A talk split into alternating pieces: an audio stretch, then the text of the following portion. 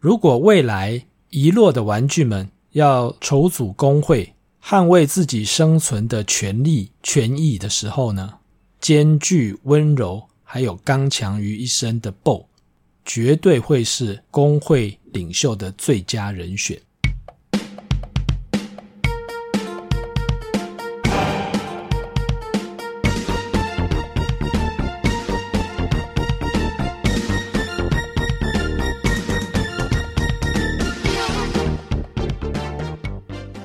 这一集我们要继续来谈《玩具总动员四》。上一集我们提到了 Woody，他是一个最佳员工。那么 Gabby 还有 Bo，他们也是最佳员工吗？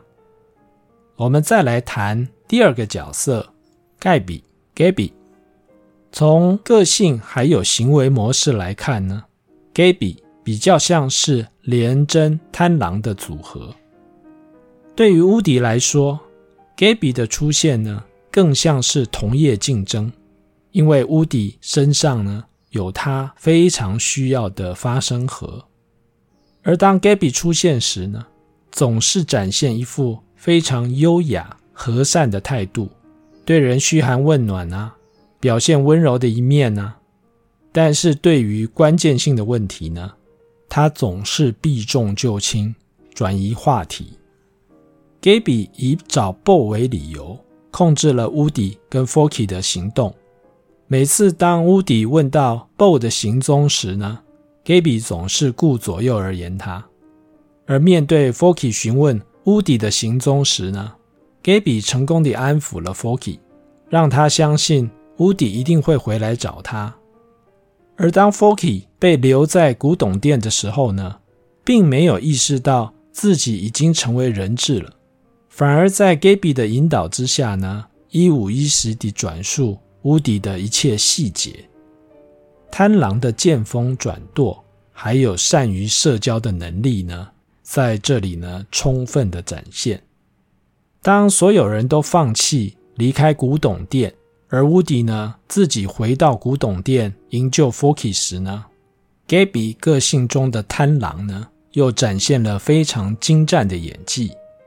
Gaby 说了一句：“陪伴主人是玩具最高尚的行为。”这句话呢，缓解了 Woody 带有敌意的对峙。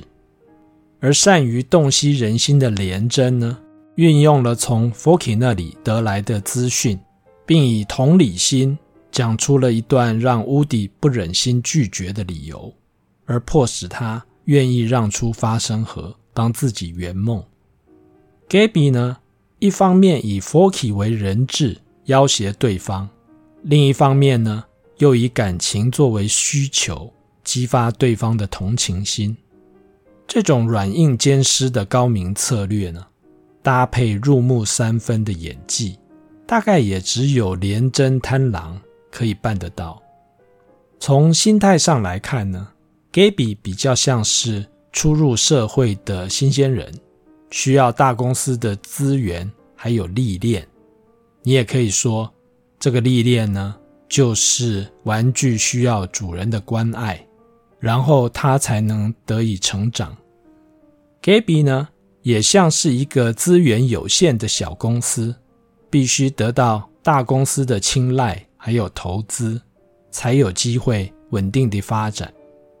而 Gaby 的身旁呢，有一本故事书。描述玩具和主人共享下午茶的情境，让他执着地认为，喜欢在古董店里玩扮家家酒的妮妮呢，终究会成为他的主人。而为了要达成这个目标的关键因素呢，就是要换掉身上有瑕疵的发声盒，让自己可以发出美妙的声音，吸引未来主人的注意。而这个也是许多创业者的迷思，认为只要能够买技术或者是技术移转，然后把产品做出来，大肆宣扬一番呢，就可以获得投资者的青睐。由 Gabby 找主人的过程中呢，我们可以深刻的体会到，光是引发注意呢，未必能够达到目标，符合需求。才是关键的因素。Gaby 的发声功能呢，对妮妮来讲，只引发了及时的注意，非常的短暂，但是呢，没有能够产生感动，自然就不会有后续的发展。但是对游乐园走失的小女孩而言呢，Gaby 的发声功能产生了同是天涯沦落人的同理心。而感情上的连结呢，才是 Gaby 找到主人最关键的因素。虽然我们先前提到 Gaby 像是一个初入社会的新鲜人，但是以廉贞贪狼的个性，相信呢，Gaby 拥有资源，有了历练之后呢，将来一定是一个狠角色。而这里呢，也要提出两个观察。在《玩具总动员》系列的动画里呢，总是要特别强调朋友、群体、同伴之间的关系。但是，不知道你有没有想过，Gaby 在找主人的过程中呢，为什么没有带着他的伙伴阿本，也就是 Benson？Benson 是谁呢？就是常常供 Gaby 差遣，推着娃娃车，带着 Gaby。清晨散步的那个看起来有点恐怖的玩偶，为什么 Gaby 找主人的过程中没有带着 Benson 呢？是因为廉贞贪狼的个性关系呢？毕竟呢，连贪的组合会比较自我，你也可以说是比较自私。当然了，Benson 的外观呢，还有行为看起来不是那么讨喜。如果硬要带着 Benson 一起去找主人呢？我看大概被拒绝的几率还蛮高的吧。第二个观察是，我们常常在讲贵人到底在哪里。从 Gaby 的观点来看，他一直都以为贵人就是妮妮，因为放眼望去，只有妮妮才有可能成为他的主人。但是，最后，Gaby 找到的主人呢，却是从没见过也不认识的小女孩。只是因为小女孩在游乐场里走失了，因缘际会之下呢，当了 Gaby 的主人。这也说明了一件事：贵人到底是什么？贵人到底在哪里？在命理当中，天魁、天月是属于贵人星。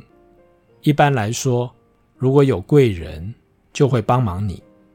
可是我们常常会一厢情愿的以为，贵人就是常常在我们身边出现，或者是我们认识的人、熟悉的人才是贵人。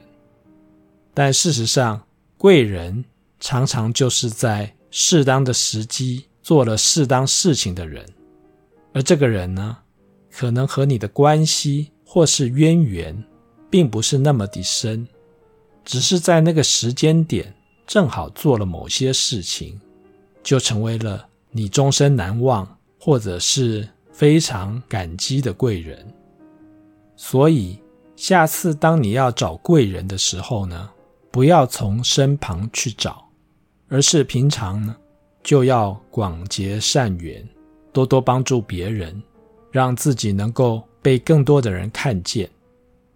最后，我们来谈谈牧羊女宝贝，也就是 Bo。从个性还有行为模式来看，它比较像是廉贞天府的组合。作为一个被遗落的玩具呢，Bo 并没有沉溺在缅怀过去的负面情绪当中，反而认为这是一个勇于做自己、大展眼界的好机会。在《玩具总动员4》一开场，就是一场在 Molly 房间的抢救玩具行动。Molly 呢，就是 Andy 的妹妹。而这场抢救行动呢，在 Bo 的安排还有号令之下呢，井然有序地展开。所以你看到了天府的领导还有调度的能力，但是。紧接而来的就是 Bo 被安排转赠给其他的小孩，而不再是 Molly 的玩具了。对于乌迪而言，固然任何一个玩具都不能放弃，而 Bo 呢，又是自己暧昧的对象，自然要尽力的挽回，把他救回来。但是 Bo 说了一句：“我并不是 Andy 的玩具啊。”他拒绝了乌迪的抢救，还有邀约。精明务实的天府知道玩具的价值和主人的需求息息相关。虽然 Bo 曾经安抚怕黑、每天晚上都在哭的 Molly，但是 Bo 意识到长大之后的 Molly 不会再需要他了。就算他暂时安置在 Andy 的房间，Andy 是男生啊。对于 Bo 来说，它也不会有太大的价值啊。其实这一句话，我不是 Andy 的玩具，也预告了乌迪的处境，也就是主人的需求会改变，乌迪无法永远都是主人最爱的那个玩具，而天府呢，也会有一种让人感到不怒自威的威严，再加上古董店呢。又曾经是 Bo 待过的地盘，要在古董店里找好手加入，怎么布局，什么时候行动，自然是 Bo 说了算。而干着急、沉不住气的乌底，反而常常是坏事的那一个。而连真的敏感、细腻、善于观察、洞悉人心的一面呢，让 Bo 成为经营人际关系的高手。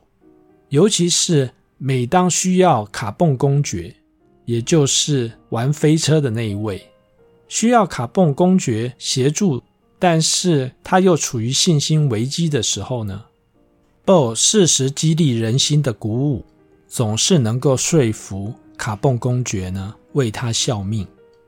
如果未来遗落的玩具们要筹组工会，捍卫自己生存的权利权益的时候呢，兼具温柔还有刚强于一身的 Bo，绝对会是工会领袖的最佳人选。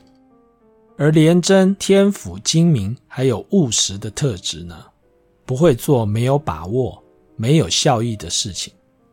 所以 Bo 对于乌迪始终执着于特定主人的想法呢，不以为然。小女孩长大了，不需要我了。孩子们每天都会弄丢玩具，帮你就会习惯的。我们不能只考量你不肯放手的那一个。面对乌迪关心的主人议题，Bo 呢始终泼他的冷水。但是乌迪拥有一厢情愿、天真浪漫的忠诚呢，也是 Bo 所欠缺的。乌迪需要 Bo 的务实、果决，还有他的眼界。而 Bo 呢，也需要乌迪的善良、热情，还有忠诚。如果我们不从感情的观点着眼，他们两个人的个性呢，的确是互补，而且可以成为创业的最佳伙伴。但是也别忘了，这两个人都是蛮主观、个性蛮强的人，能不能产生真正的互补？发挥一加一大于二的效果，其实就考验合伙的人有多大的决心以及耐性，愿意为共同的目标而做出妥协与取舍。或许你会好奇地想问：我的那位朋友做出决定了吗？是要待在原来的公司，还是要跳槽为竞争对手效力，还是要自行创业？其实人生的抉择呢，没有那么容易。他还在思考。不过，我们都同意，《玩具总动员四》给他不少的启发与想法。这一集就谈到这里，我们下次见喽。